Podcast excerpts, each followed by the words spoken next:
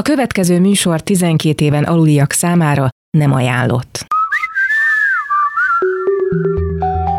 Tükörfordítás Kulturális tényfeltáró, ismeretterjesztő műsor az irodalmi művek és a való élet viszonyáról. Tükörfordítás Jó napot kívánok! A Klubrádió mikrofonjánál Pályi már köszönti Önöket. Ebben a műsorban a szövegek és a valóságunk viszonyán keresztül beszélünk olyan dolgokról, amelyek gyakran nem annyira vannak előtérben. A mai adásban az utóbbi időben megszokotthoz képest egy kicsit képlékenyebb témát érintünk, amely ugyanakkor nem kevésbé tart számot a figyelmünkre. Az intimitás és a dekadencia kérdései közül fogunk felvetni néhányat, vagyis azokat az alternatívákat, illetve azokat a kényelmetlenségeket fogjuk vizsgálni, amelyek nem tartoznak az intimitásról alkotott képünkhöz. Holott legalább az elmúlt száz év során már végig együtt éltünk ezekkel. Akármennyire is úgy hinnénk, hogy a 19. század végétől a dekadencia, amely talán nem független a modern kor gépközpontúságától sem, vagy a világháborúk, népírtások és a hagyományos emberi erő hatékonyságát végleg megkérdőjelező atombomba, vagy épp a pornográfia korlátlan terjedése nem változtatott semmit az emberek intim kapcsolódásában, valójában nagyon is sokat változtattak ezek a tényezők. Egyre általánosabb, hogy az intimitás alternatív változatai vagy kényelmetlenségei valakinek érintik az életét. A mai adásban Sahintott Sára színház rendezővel fogunk beszélgetni a témáról, a Free SFE végzős hallgatójával. Felvezetésül most hallgassunk meg először egy verset, amelyről majd utána beszélünk is. Vados Anna Szerda reggel című költeményét Zilahi Anna adja elő. Az ilyen reggeleken néha még elkap a gyökértelenek szorongása.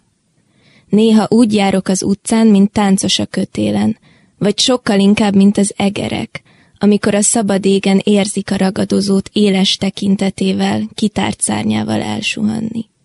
Az üres levegőben is érzik. Máskor megfutok, és mint sirályokat dobál a szél. A mélyebb rétegekben megköt a nyugalom. Kinyújtózom benne. Az enyém.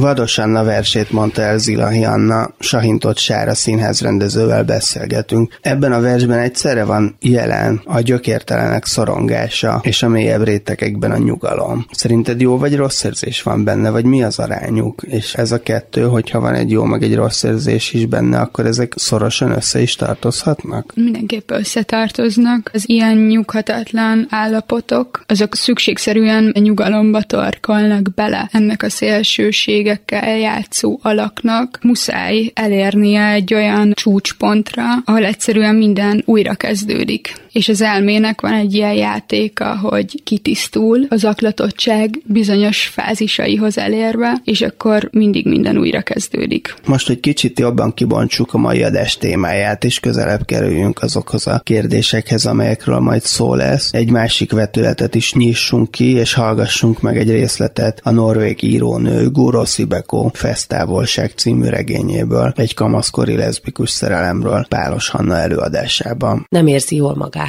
Régebben sokkal jobb volt. Akkor a vasárnapi ebéd ehető volt, a konyhában rend volt, és a kishugának elő volt készítve az iskolatáskája. Ő pedig állt a konyhában, és kinézett az ablakon, és hallgatta a mosogatógép zümmögését. Akkor még képes volt gondolkodni. Akkor még azt hitte, hogy ura a helyzetnek, és hogy elég ügyes és ravasz ahhoz, hogy ez így is marad maradjon. Sőt, akár valami jobbat is elérhet. Eszébe jutott, hogy akár maga alatt is lehetne. Minden oka megvolna rá. Anya nélkül nőtt fel.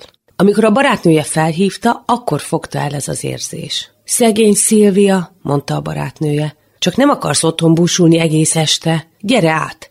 Minden olyan egyszerűnek tűnt. Mégsem volt képes feloldódni. Ott volt a gyomrában, alatta, fölötte, mindenütt. Mintének külön szobája volt. Neki egyedül. Ő volt a legnagyobb gyerek a családban. Szia, mondta Minta, és megölelte. Ölelése a féle semleges, baráti ölelés volt. Tehát nem is kellett már kérnie, ott várta az asztalon, ahogy a tejkaramella is. Az iskoláról beszélgettek, hogy a biológia tanáruk elvörösödött, amikor szexuális felvilágosítást kellett tartania, és a Chelsea-Manchester United meccsről, ami jövő héten lesz.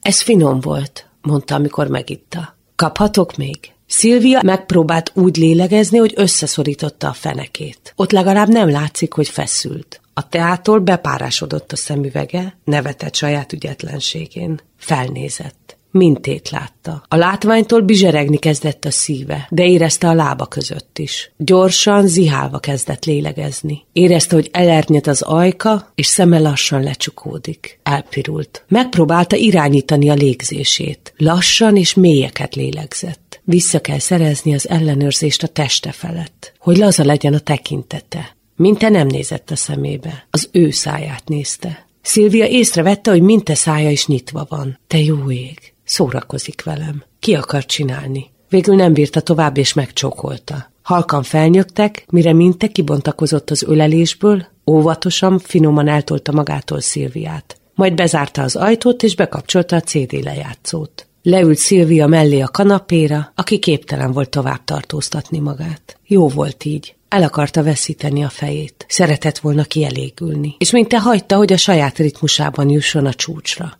Jól érezte magát. Egészen addig, amíg el nem kezdett gondolkodni oda akar fordulni Minte felé, hogy megcsókolja. Hogy adjon neki egy szex utáni boldogság csókot. Egy, ez megint csodás volt csókot. Egy akarlak még csókot. Szeretné így megcsókolni, hogy Minte nyugodtan és mélyen tudjon aludni. És hogy ő megkapja, amiért jött. Tulajdonképpen ő is szeretne egy ilyen csókot. Egy megerősítő csókot hogy minte annyira akarja őt, hogy az már elviselhetetlen. Össze kell szednie magát. És ha nem sikerül, legjobb, ha felöltözik, és elmegy. Páros Hanna olvasta föl Guroszi bekoregényének részletét. A szöveget Szőlősi Adrián fordította, és eredetileg az Ex-szimpózium folyóiratban jelent meg 12 évvel ezelőtt. A stúdióban Sahintott Sára végzős színház rendezővel beszélgetünk. Ez talán az egyetlen szöveg a mai adásban, amelyben a klasszikus értelemben vett beteljesülés is megjelenik, miközben nagyon sok minden meg is kérdőjelezi ezt. Ott van már a szereplőkben a felnőttség, de még a gyerekkor fontos lenyomataihoz viszonyítja a főhős a hiányérzetét, a teljességet inkább a múltjában, valamint a szerelme családjában érzékeli, mint magában a szexuális élményben, ahol azért a hiány is legalább olyan erős szerepet kap, mint a beteljesülés, illetve a főszereplő saját magára és a másikra irányuló figyelme is egybe mosódik. És talán ehhez tartozhat az is, hogy két azonos nemű ember szerelméről van szó. Szerinted mi lehet a szerepe annak, hogy azonos neműek kapcsolatáról van szó, és miben különböz különbözhet ez attól, ha különböző neműek szerepelnének benne? Semmi különbség nincs. Nyilván a tabu jellege ennek a számomra egyébként nyomasztónak is mondanám a lefestett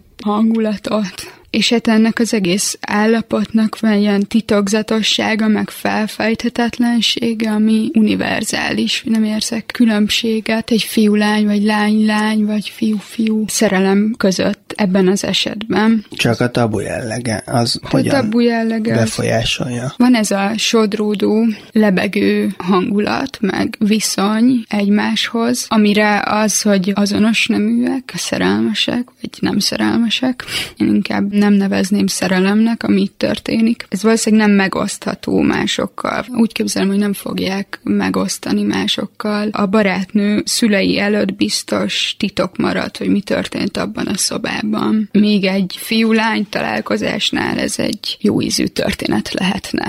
Ez akkor a minőségét ilyen értelemben befolyásolja a tabu jelleg. Ez az egész elveszettség átminősül, picit és ez a világtapasztalás, ami előbukik, mögül a lány mögül az esetleg más lényeget vagy fókuszt kaphat a titkos jelleg miatt. Ugye azt is érdemes lehet hozzátenni, hogyha a különböző neműek között van egy olyan viszony, amit titkolni érdemes, és ezért nem viszik ki a külvilágba, és nem büszkélkednek vele, az egy sokkal enyhébb tabu jelleg, mert nincsen egy olyan szimbolikus horizontja is ennek a tabunak, mint mondjuk egy adott környezetben az azonos neműek viszonyának ismerkedjünk meg akkor egy következő vetülettel, hallgassuk meg a legjobb első kötetesnek járó Petri díj tavalyi győztese, Réka Janett, az Intimitásról című versét Varga Lili színművésznő felolvasásában, és utána folytatjuk a beszélgetést Sahin Tocsárával. Retusált fehér nemű modellek egész épületeket beborító képei között, és a netes pornó mesterséges fényében nőttünk fel. Számunkra nincs semmi intim egy mesztelentes látványában. Maga a szex is beállt az alapvető ösztönök sorába, az evés, ivás és alvás mögé. Csak a valóság nem várt megnyilvánulásai képesek meghatni minket. Egy feltűnően nagy anyajegy, egy baleset után maradt forradás, ilyesmik. És azon ritka alkalmakkor, amikor rájövünk, hogy mondjuk mindkettőnknek pontosan ugyanazon a helyen, a csípő két oldalán vannak növekedési csíkjai, és megérintjük a másik bizonytalan, ezüstös vonalait. Nos, olyankor közelebb kerülünk egymáshoz, mint szerettünk volna. Varga Lili mondta el Réka Janet versét, a stúdióban Sahintott Sára színház rendezővel beszélgetünk az intimitással kapcsolatos lehetséges mai verziókról. A vers az intimitás inflálódásáról beszél, amikor a közelkerülést vagy érdektelennek, vagy túlzásnak érezzük, már csak azért is, mert itt a közeledést, vagy az átlagostól való eltérés, vagy a saját magunkhoz való hasonlóság hajtja, tehát nem önmagában a tőlünk különböző másik ember ránk tett hatása. Illetve a kevés kevésbé akarnám romantizálni azt, ami a megelőző másfél évszázadban uralkodó érzésnek számított, akkor azt mondhatnám, hogy egy életfunkció volt romantizálva a romantika kora óta, az együttélés, a közös életút felépítésének az evolúciós és gazdasági szükségletből fakadó funkciója. Most viszont mintha annyira az atomizáció lenne az uralkodó fogyasztói kultúrának is az elvárása, hogy gyakran egyszerűen úgy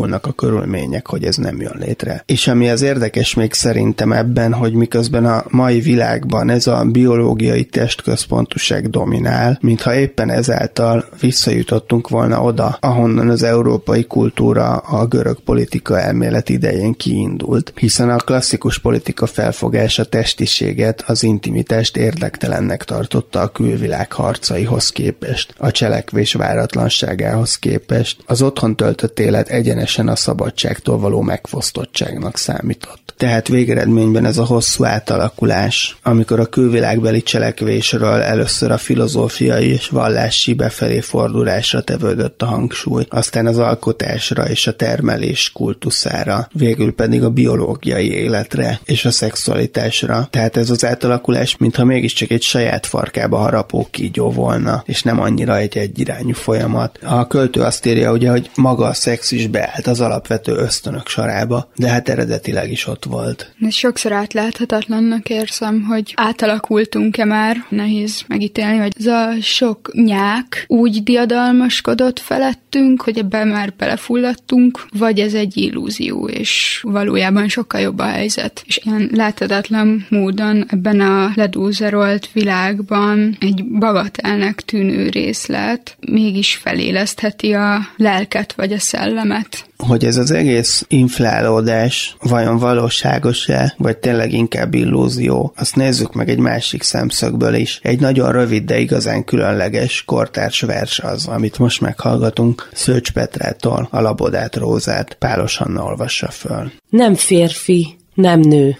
nem hermafrodita, nem lány, nem fiú, hanem minden. Nem szomorúságtól, nem a génjei miatt, nem vírustól betegedett meg, hanem mindentől.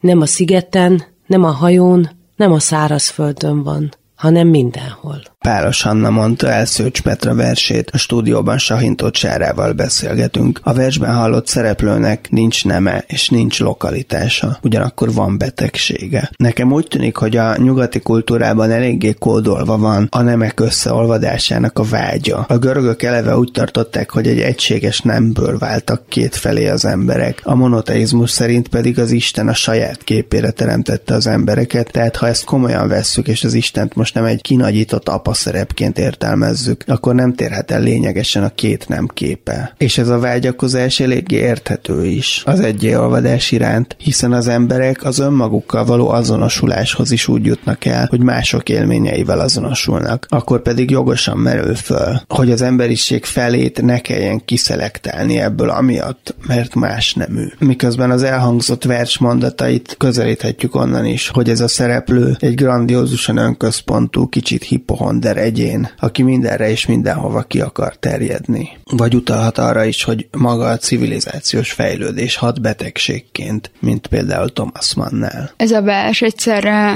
nyugodt és üvölti, hogy nem, nem, nem. Üvölt az identifikálás ellen, mintha egyszerre állítaná, hogy minden folyamatosan változó, és közben azt is üvölti, hogy nem hiszek a változásban. Azt hiszem, ez a kategóriáktól való való iszony, ez mindig is létezett. Máshogy, mint most, főleg ha nemekről van szó. De izgalmas lenne mondjuk egy kísérlet, egy, egy száz évvel ezelőtt olvasná valaki ezt a verset. De nem hiszem, hogy nagyon eltérő lenne, amit gondol. Igen, hát Karintinak. És ez volt a víziója, hogy majd száz év múlva a nadrágos nők és szoknyás férfiak lesznek. Tehát ő valószínűleg teljesen otthonosan olvasta volna. Sokszor annak az előfordulását is látom, hogy a kategóriáktól való iszony miatt sokan távol tartják magukat a fordulatoktól. A kategórikus fordulatok, amik nagyon mások, mint a merev kategóriák, az ellenkezője gyakorlatilag. Mert ugye egy kategórikus fordulat azt jelenti, amikor az egész addigi folyamat, ami rengeteg részletből és rengeteg teljesen képlékeny és kategorizálatlan elemből áll, eljut egy olyan pontra, ahol átfordítja az egész életet vagy szemléletet. Ezzel szembe a merev kategóriák azok pont ezt lehetetlenítik el, és én azt érzem, hogy ez a kettő sokszor össze van ma keverve, és attól, hogy ne zárkozzunk kategóriákba, az következik, hogy távol tartsuk a fordulatokat az életünktől. Ezek a kategóriák a legtöbb emberben tényleg összemosódtak. Már nincs ez az extremitás, amit ne állítanának rögtön kategóriába. És mivel minden ezt sugalja, ezt az idegrendszeri működést, emiatt szerintem mindenki ebben a betegségben él.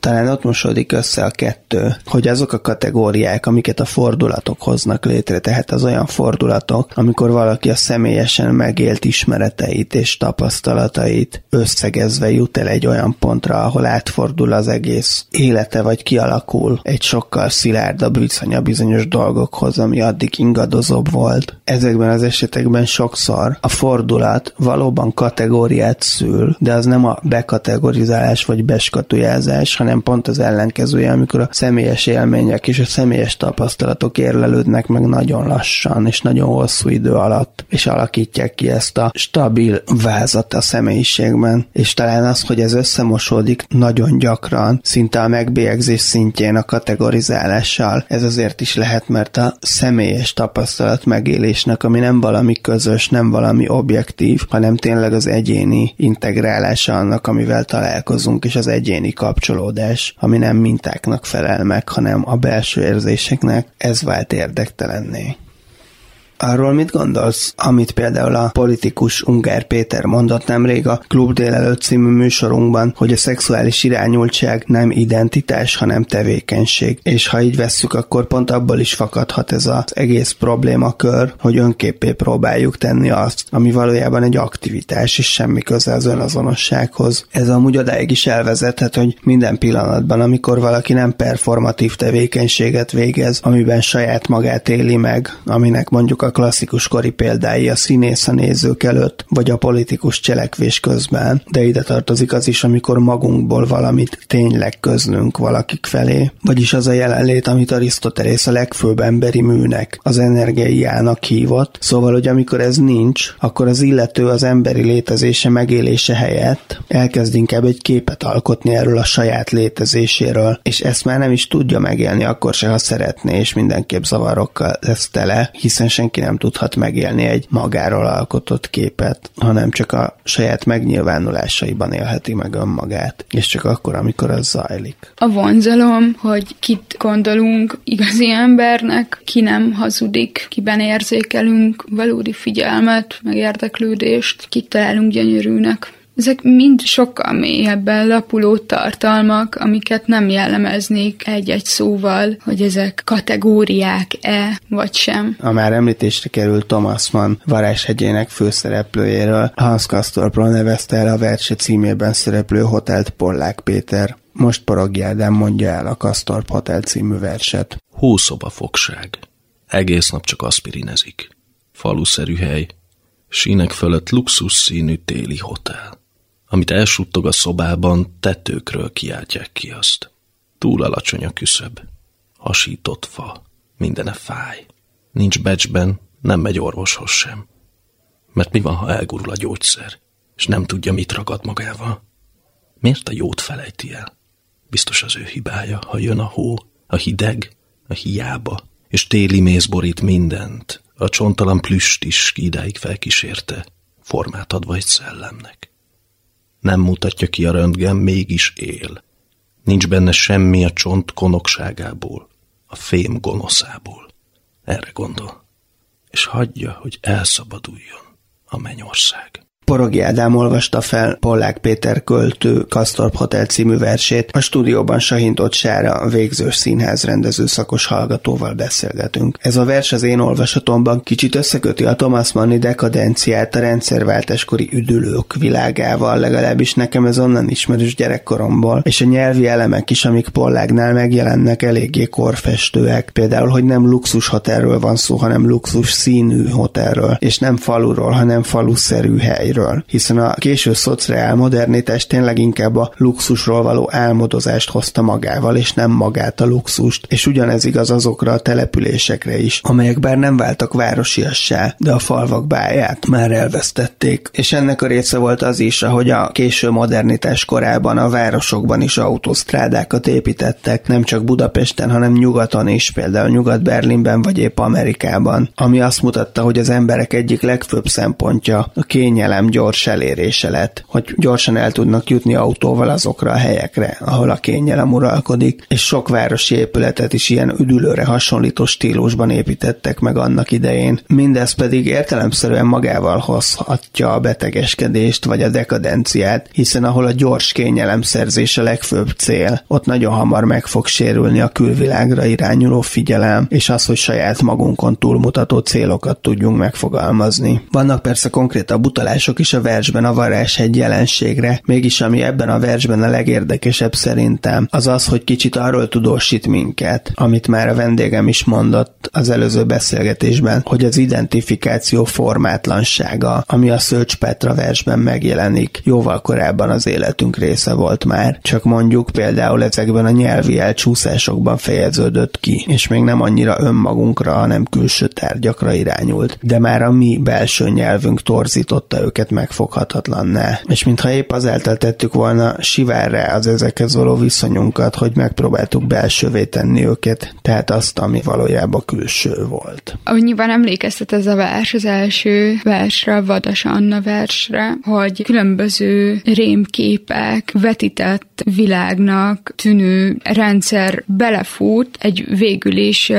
szerethető és kényelmes állapotba. És hát ez a nyaralás, mint műfaj, az sokaknak lehet egyébként hasonló, hogy valójában szörnyű az egész hercehurca, míg eljutnak egy helyre, meg ott biztos csinálni kell valamit, meg... Meg nem lehet csinálni csomó mindent. Meg tulajdonképpen semmit nem lehet csinálni, de ez valamiért nagyon jó. És nem egyértelmű a Hans Kastorphoz való kötés, különben, mert ez egy Balatonra leugró nyaralós, nyaralós hétvége ritmusát hozza be nekem ez a vers, míg a Hans Kastor belehal. Hát a Thomas Mann a túlzás eszközével mutatja be ennek a megfosztatás kultusznak, ami a nyaralásban is benne van, hogy megfosztjuk magunkat az aktivitástól, az életbe való részvételtől, ennek a dominanciáját a túlzással mutatja be. Viszont ebben a szövegben van valami univerzális az ürességben, meg hogy semmi sem az, ahogy ő elképzelte elképzelte, de hát közel sem annyira végletes, mint Hans Castor magánya. Igen, ez amit a Thomas Mann is ugye azért ábrázolt, mert egy uralkodó kor jelenségnek, tehát egy általános érvényű jelenségnek érezte, és ez azóta is jelen van, ugyanakkor a hétköznapokkal együtt van jelen, tehát az életszerű részletekkel együtt. És mintha ez jelenne meg akkor a versben, nem? Hát neki még az se adatott meg, hogy igazán kitáguljon ez a királyi állapot. Mint ahogy hogy általában a mai embereknek nem adatik meg.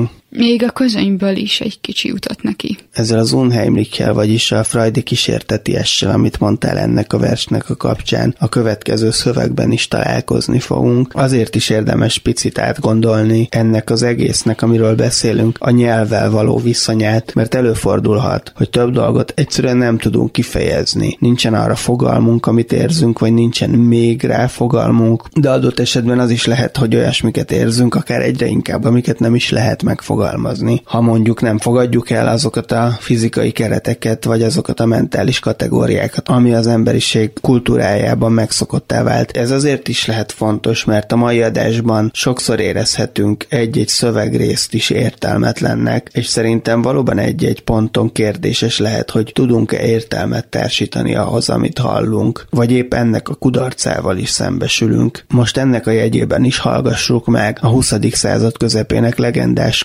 költője Paul Celan egy fiatalkori jegyzetét. Ezt még románul írta Bukarestben, és az erdélyi Jánk Károly fordította le néhány évvel ezelőtt magyarul megjelent válogatás kötetében. Balc Péter olvassa föl. Ezek a korlát nélküli, grandiózus lépcsők, melyeken föl jár az önmagammal való szembesülés légies lobogója, ezek maradnak egyedüli biztos támpontjai a mozgásomnak, melyek még érdekelnek engem. Korlát nélkül is elfogadom, sőt, előnyben részesítem őket ritka sétáim alkalmával a rák és a bak között, amikor is az évszakkal cívódva elárasztom a házat a senkit sem szeretni élvezetének fekete csipkéjével. Ugyanilyen ritkán, de egy belső, veszővel megintett ég alatt lemegyek, tüzes kerék, a lépcsősor legaljáig, ahol egy általam megölt nő haja vár rám, hogy megfojthasson. Kikerülöm a csapdát azzal az ügyességgel, ami nem öröklődik majd át az utódomra, aztán visszatérek, és megismétlem a mutatványt egyre sebesebben, minden alkalommal látványosan kiátszva a hajzuhatagot a legalsó lépcsőfokon. Most, és csak is most, látható vagyok mindazok számára, akik régóta gyűlölnek, és felindultam várják a dolog kimenetelét.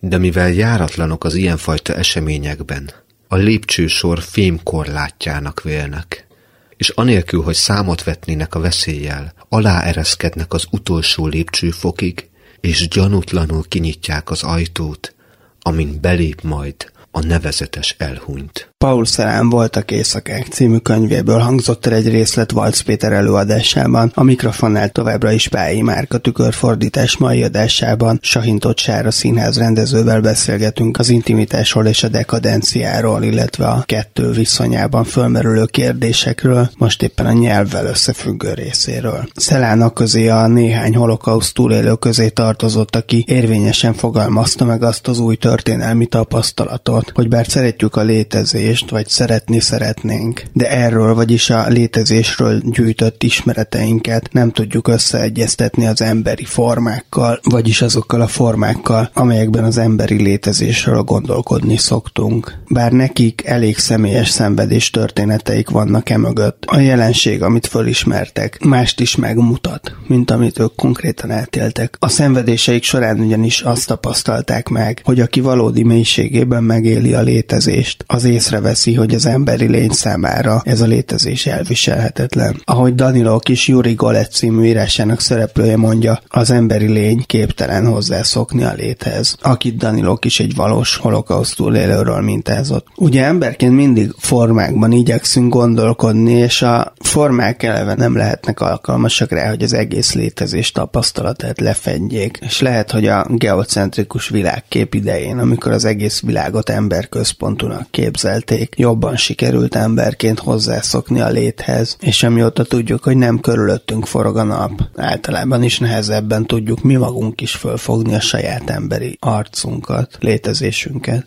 Te mit gondolsz? Vagy lehet, hogy inkább arról van szó, amit Varga Vera, a fiatalon elhunyt dramaturg úgy fogalmazott meg a 70-es években, hogy mindent csak addig tudunk befogadni, amíg nem túlzott mértékben jelentkezik, és a fokozás az, ami kizökkent bennünket a megfogható keretekből. Lehet, hogy épp ezek a megszokható keretek a fokozás függvényei. Ezt úgy értem, hogy az az extázis, az a jelen valóság, ami ebből a szövegből is süt, azt szerintem egyszerre hoz magával nagyon sok szenvedést is, meg ellentmondást. Ez az álmokfutás, ami közben mégis kereteket igényel, és tulajdonképpen ezt is lehet megszokhatónak mondani. Inkább az a kérdés, hogy hova teszi az ember a lécet. Szerinted ez csak belső zavarnak lehet tulajdonítani, hogyha valakiben ilyen ambivalenciák, ilyen képzettársítások jelentkeznek, vagy ez leír valamit a külvilágunkból, amit általában nem szeretünk tudomásul venni? Lenni. Ez kizárólag a külvilágról szól, a külvilág abszurditásáról és megragadhatatlanságáról,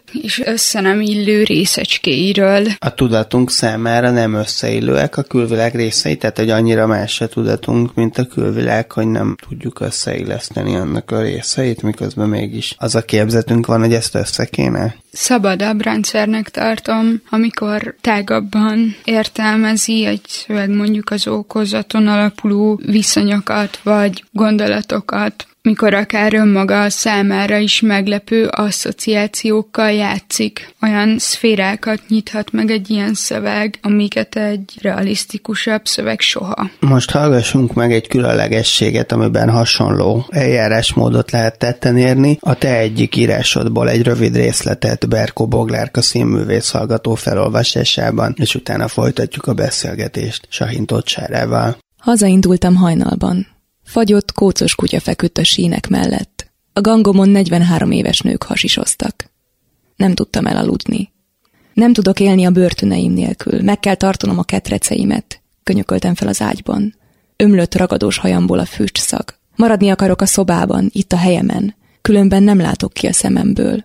Fel akarok öltözni, fel akarom venni gyorsan mosott ruháimat, kihajtogatni a bonanza szekrényből, kicsomagolni őket saját magukból, tulipán illatú ingeimet, dohányos atlétáimat, felvenni a fehér bőrömre. Amikor a tisztátalan lélek kimegy az emberből, sivárhelyeken bolyong, nyugtot keres, de nem talál. Akkor azt mondja, visszatérek házamba, ahonnan kijöttem. Amikor odaér, üresen találja, kisöpörve és felékesítve. Erre lemegy, maga mellé vesz másik hét lelket, magánál gonoszabbakat. Bemennek és ott laknak. Annak az embernek az állapota rosszabb lesz az előzőnél. Így aludtam el. De gyorsan felkeltem. Megnéztem a szekér szinonimáit.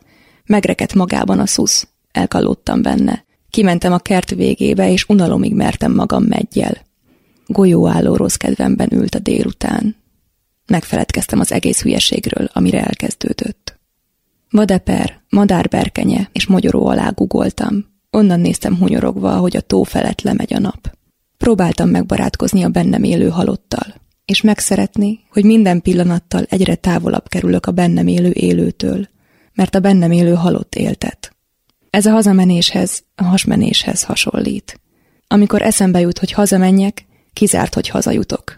És amikor minél kevésbé jut eszembe, hogy hazamenjek, annál valószínűbb, hogy hazajutok. Berko Boglárka olvasott fel egy részletet Sahintott Sára írásából. Vele beszélgetünk a tükörfordítás mai adásában. Elég sok egymással csak részben összefüggő elemét tártuk már föl, hoztuk már szóba annak, ahogy az intimitásnak része lesz a dekadencia, vagy egyfajta akadályozottság, vagy nem egyértelműség, és ez egyre több ember életének válik a részévé. Nagyon kifejező állítások vannak a te szövegedben is, akár az előbb hallott szelánírás tükrében is. Például amikor arról írsz, hogy a benned élő halott éltet, és nem a benned élő élő. Miket jelentenek ezek a megfogalmazások, és hogyan tesz szert valaki ezekre a tapasztalatokra, aki az ezred forduló Budapestjén született? Ez valami olyasmi, hogy a legrettenetesebb dolgok is pont ugyanannyi a gyönyörűség, mint a legszebbekben. És hogy az ember elhalt része, legyen ez egy kisebb vagy nagyobb része, ez pont ugyanolyan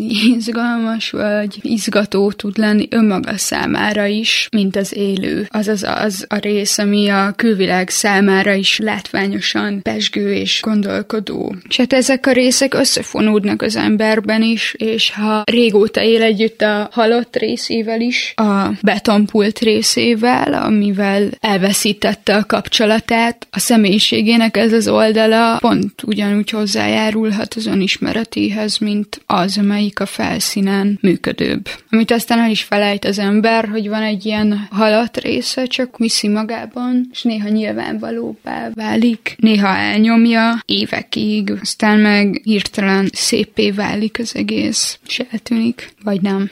Most hallgassunk meg ismét olyan szöveget, ami nem esik te teljesen távol az előző kettőtől. Borbély Szilárd versciklusából fogunk hallani néhány darabot. Ezek talán már arra is rámutatnak, hogy a nyelv nem csak bizonyos élmények megfogalmazására alkalmatlan, hanem az is lehetséges, hogy önmagában is alkalmatlan rá, hogy kifejezze a valóságot, hiszen csak önmagát képes kifejezni, és ezzel együtt aztán a nyelv útján a személyiség sem tudhatja megfogalmazni önmagát, a mint minden alkalom című ciklus darabjait Kornis Mihály mondja el. Egy olyan én, akiről nem tudok, csak annyit, hogy én is lehettem volna. Akármikor lehetnék én is, újra, ugyanolyan, vagy majdnem ugyanaz, mert van az a bizonyos pillanatnyi elmozdulás, amíg újra maga lesz az ugyanaz, amíg majd ugyanaz lesz, nem időbeliség, hanem hasonlat. Hogy hasonlít magára az, ami ekkor hasonlít mindenre, mi más is hasonlít rám, én is hasonlítok. Az én versben alig több, mint helyzet amelybe belehelyezik a verset. Akikből lesz a verset olvasó, a versbe belehelyezett én helyzet. Olyan, akár a versben olvasó, kiben találkozik majd vers, meg helyzet, az olvassa majd énemben a verset, az én e versben, akkor lesz vershelyzet. Az én versébe én vagyok egy helyzet, a helyzeténél fogva én vagyok a vers, amelybe én vagyok a helyzet, amelyet majd, mint vers, kibonthatok, megértenem nem is lehet a verset, amelybe elvonatkoztatva én vagyok, az én, a vers, az én vagyok, a helyzet, mindenre itt csak én vonatkozok, és benne én a versbe, én elmúlok. A belvárosba, hogy áttűnök a kirakatok üvegén, simulok, árnyék vagyok, árnyékban eltűnök. Azt hiszem, én sose tettem mást, csak néztem a térbe, hogy ott nyíljon a zárt, ami átvisz látni magamban, a zárt zárt, amelyet kinyitok, vagy épp becsukódom. Mást se csináltam, mint hogy mindig erre figyeltem, és nem láttam a nyíltat a zártól, melybe beburkolt, lehunyt szemmel a nézés, mint a magába bezárt látvány. Így a magányom egyre magányabb lett, belezárult mind, ami nyílt, ami zárt, lehetett volna tér körülöttem, és én néztem, amint én nyíltba, bezártba kinyíló.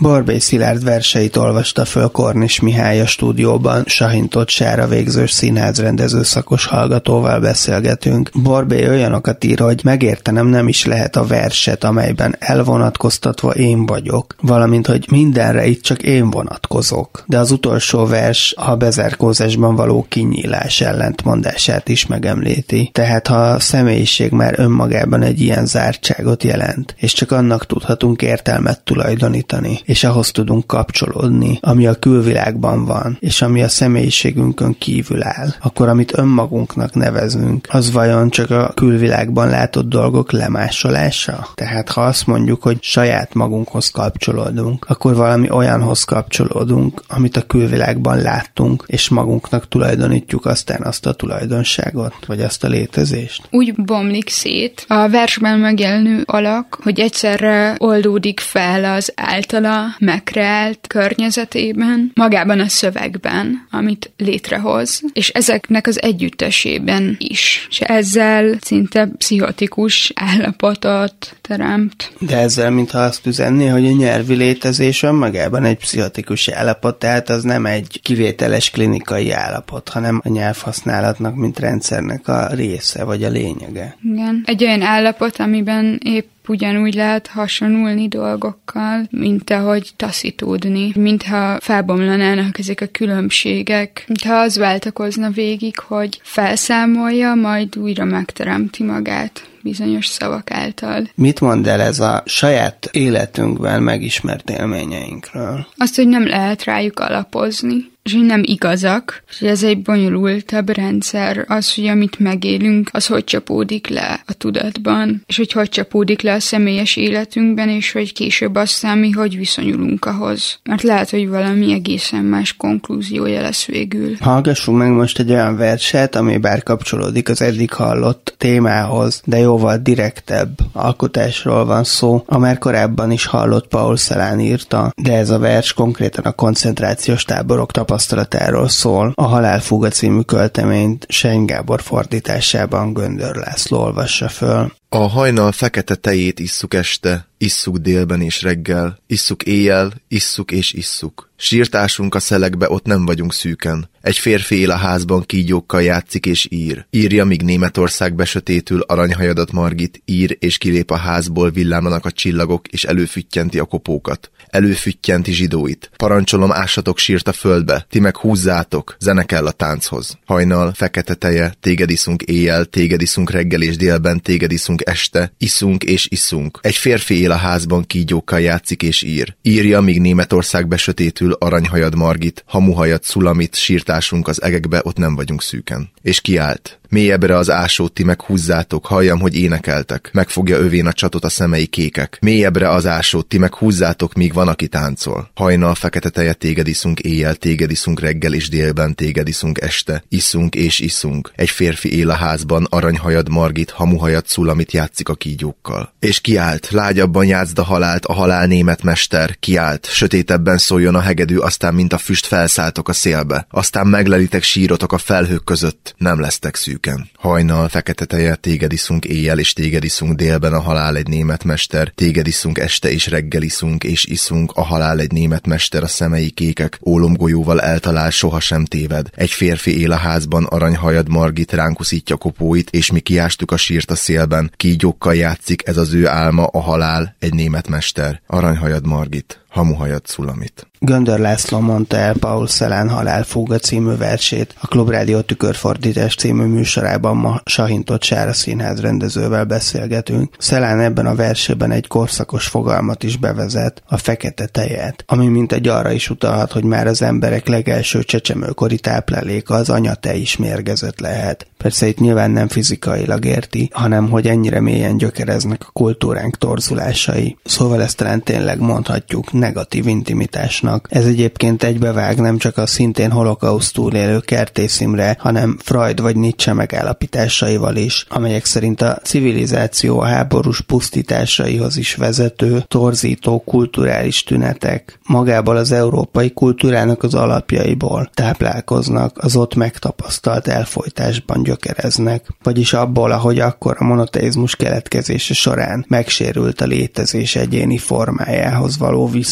Ezt a kulcsfogalmat Szelen egyébként nem magától alkotta meg, hanem Rose Auslander bukaresti költőnőtől vette át, de ez nem ártott sem az ő, sem Auslander költészetének, ami egyrészt arra utal, hogy amikor a szerzőség birtoklásához ragaszkodunk, akkor sok esetben tényleg inkább hatalmi szempontról van szó, mint etikai kérdésről. Másrészt persze az ő esetükben olyan emberek között jött létre a kulcsfogalomnak ez a közössététele, akik holokauszt túlélőként a radikális lehetetlenségét tapasztalták meg annak, hogy az egyén uralni legyen képes a körülötte folyó dolgokat. Igen, mintha a születés gesztusával beleegyeznénk a halálba. Zián, ez a fekete tej, Beckettnek a születés előtt meghaltam című szövege, meg mondata jut róla eszembe, és mintha az egész szöveg szinte imaszerűen ennek a beleegyezésnek egy kikiáltása lenne. Most ezt te is egy általános tapasztalatként, egy általános emberi ismeretként fogalmaztad meg, miközben egészen a holokausztig gyakorlatilag ezek egyáltalán nem voltak felszínen ezek a megfogalmazások, tehát egy ilyen szintű tömegpusztítás kellett ahhoz, hogy ez az általános tapasztalat felszínre jöjjön. Hogyha ezt nézzük, akkor mennyire tudjuk elfogadni a hétköznapi létezésünket, vagy a hétköznapi tudatot valami normális dologként, vagy mennyire kell akkor ezt is egy folyamatos rendkívüli állapotként tekintenünk. Én nem úgy fogalmaznám, hogy a felszínre jött, mert tehát most is rengetegen tagadják, vagy nem fogadják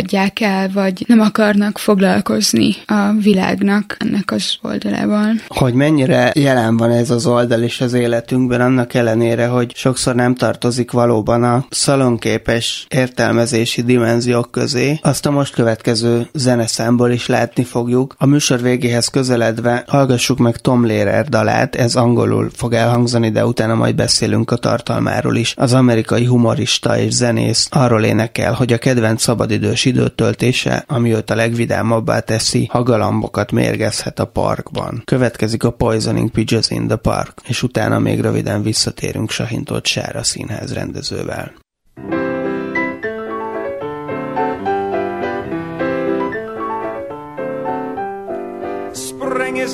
The suppering is here. Life is skittles and life is beer. I think the loveliest time of the year is the spring. I do, don't you? Of course you do. But there's one thing that makes spring complete for me and makes every Sunday a treat for me. All the in tune on a spring afternoon when we're poisoning pigeons in the park. Every Sunday you'll see my sweetheart and me as we poison the pigeons in the park. When they see us coming, the birdies all try and hide but they still go for peanuts when coated with cyanide. The sun's shining bright, everything seems alright when we're poisoning pigeons in the park. La doo dee dee. We've gained notoriety and caused much anxiety in the Audubon Society with our games. They call it impiety and lack of propriety and quite a variety of unpleasant names. But it's not against any religion to want to dispose of a pigeon.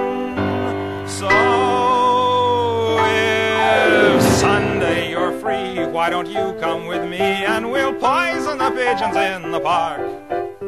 And maybe we'll do in a squirrel or two while we're poisoning pigeons in the park. We'll murder them all amid laughter and merriment. Except for the few we take home to experiment. My pulse will be quickening with each drop of strychnine we feed to a pigeon. It just takes a smidgen to poison a pigeon in the park. Tom Lehrer dalát hallottuk a tükörfordításban, a Galambok megmérgezése a parkban című számot, ami, ahogyan hallották is, egy vidám dal. A szövege szerint a kedvenc tavaszi időtöltése, ami igazán feldobja őt, ha galambokat megy megmérgezni a parkba, méghozzá úgy, hogy ciánnal bevont magvakat dobál el nekik, amin persze a természetvédők ki vannak bukva, és istentelenségnek nevezik, de egyik vallás sem tiltja, úgyhogy felhívja a hallgatóságát is, hogyha vasárnap ráérnek jöjjenek vele röhögve gyilkolászni a galambokat, meg esetleg néhány mókust is, és egy-kettőt kísérletezésre is hazavihetnek. Ezt talán Auschwitz utáni humornak is lehet nevezni, a humorista itt nagyon jól élezi ki azt, amit Adorno csinál a felvilágosodás dialektikájában, ahol megmutatja a pusztító oldalát az uralkodó kulturális nézeteinknek és szokásainknak, vagy amit Kertész Imre úgy fogalmazott meg, hogy a gyilkosság lehetséges létformává vált, tehát intézményesíthető. És ha arra gondolunk, hogy vidáman sétálgatunk a parkban, miközben néhány száz kilométerrel arrébb embereket gyilkolnak, vagy az életben maradt túlélők nem sokkal később már maguk is úgy tesznek, mintha nem történt volna semmi, és ugyanúgy vidáman mászkálnak a parkban, akkor már egyáltalán nem csak vicc ez a dal, hanem igaz is. Abban a korban, az 50-es években ezt Lérer nyilván nagyon jól érzékelte. Sahintott Sárával beszélgetünk a mai adásban színházrendező szakos végzős hallgatóval, hogy a mai adás korábbi részeire is visszautaljak. Ha abból indulunk ki, hogy ez a dal nagyjából leírja a világunkat, és ebben élünk, akkor inkább az válik inadekváttá, ha valakitől azt kérdezik, hogy miért nem egyértelműek számára a saját nemének a kategóriái, vagy éppen a szeretet kategóriái, ha már a park és a madarak etetése is a pusztításról szól. Kedvem támad galambokat gyilkolni. Galamb az eleve megosztó állat,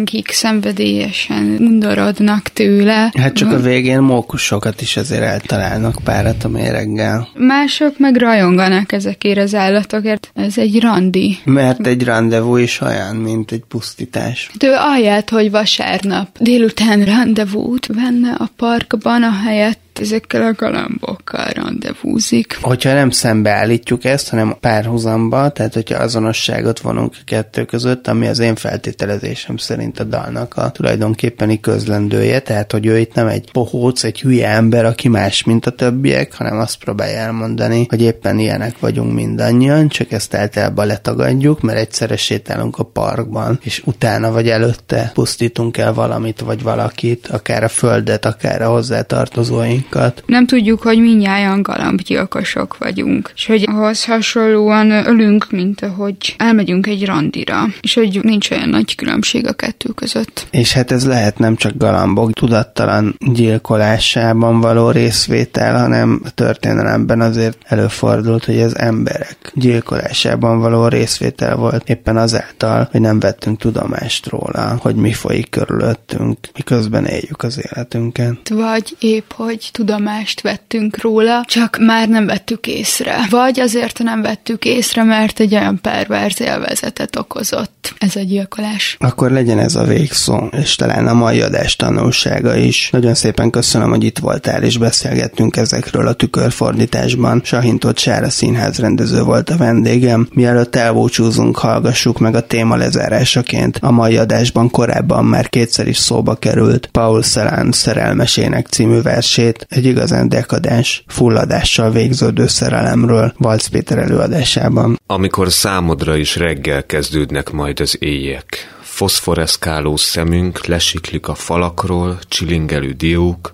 játszani fogsz velük, és az ablakon át bezúdul egy hullám, egyszeri megfeneklésünk, az áttetsző padlózaton át láthatjuk a szobánk alatti üres szobát. Bebútorozott csengő dióiddal, s én hajat függönyét húzom az ablakokra. Valaki jön, végre beköltözik, mi pedig visszamegyünk, odafenn fulladni meg. Valc Péter mondta el Paul Szelán versét a tükörfordítás mai adásában az intimitás megélésével kapcsolatos néhány mai problémát, és ezekkel összefüggő területeket vizsgáltunk Sahintott Sára színház rendező, illetve felolvasások segítségével. Hallottuk Vadosan a versét Zilahi Anna előadásában, Réka Janet versét Varga Lili felolvasásában, Gúró Szibeko norvég írónő regényének részletét, illetve Szőcs Petra versét pedig Pálos Hanna mondta el. Továbbá Porogi Ádám olvasta föl Pollák Péter versét, Valc Péter pedig Paul Szelán két írását. Sahintott Sára prózájából az ötödéves színművész hallgató Berkó Boglárka olvasott fel egy részt. Elhangzottak még ezen kívül Borbély Szilárd vers ciklusának darabjai Kornis Mihály előadásában, és Paul Szelán Halálfúga című verse Göndör László szájából, valamint Tom Lehrer amerikai humorista dalát is hallottuk. Legvégül most hallgassuk még meg Maja Szalár szerb baloldali költőnő két versét Orovec Krisztina fordításában és Pertics Villő előadásában, amelyeken keresztül a modern technika, a kapitalizmus kritika és az intimitás problémáinak összefüggésébe is betekinthetünk. Megköszönöm a technikai segítséget Balok Krisztiánnak és Lantai Miklósnak, önöknek pedig a figyelmet. Pályi Márkot hallották. Szilvia Batály, kis barátnőm, cseppet se aggódj. Te és én és te te és én, én, én, én mindig olcsón fogunk nyaralni, és hagyni fogjuk, hogy nőjön ki a hátunkból a nap. Nem fogunk elmenni sehova turistaként, és hagyni a biopolitikának, hogy fényvédőkrémekkel kenegessen bennünket. Te és én, és te, te, és én, te, te, én. Málermei kockák a guarana kapszulákban. A sztereotípiák, ha tengerbe vetve, a kövek a lepke terrorizmusáról mesélnek. Nőruhával, vázával, a délnyugati part mentén, a parataxisban. A fiúm, a kenyérpirító és a többiek. Ő nem a mesekönyvek hőse, nem jár tarka szerelésben, nem visel őrült tarét, fekete, szürke, fémes, halványan, fényesen, hidegen, izzó, szerető, az orcimpa ziháló remegése és a nesztelenül percegő rácsozat lenyomat. Én a csalfa összefonódtam a technika csontjaival és vívmányaival. Hipnotizált és magába széppantott a plastik hétköznapiság. Kifacsart a sokféle szükséglet, gyorskaja, gépelés, internet, SMS írás, nyomtatás, hirtelen ébredés. Életem himtagmentes. Derekamon hordom a rácsokat. Én a modern nő fejvesztve, holdkórosan, nyughatatlanul, szomjasan tévegek otthonomban. Belefulladtam a szenzorok taknyába. Find, replace, kalkulatívan, technokratikusan. Én csókra formálom túlméretezett babajkaim.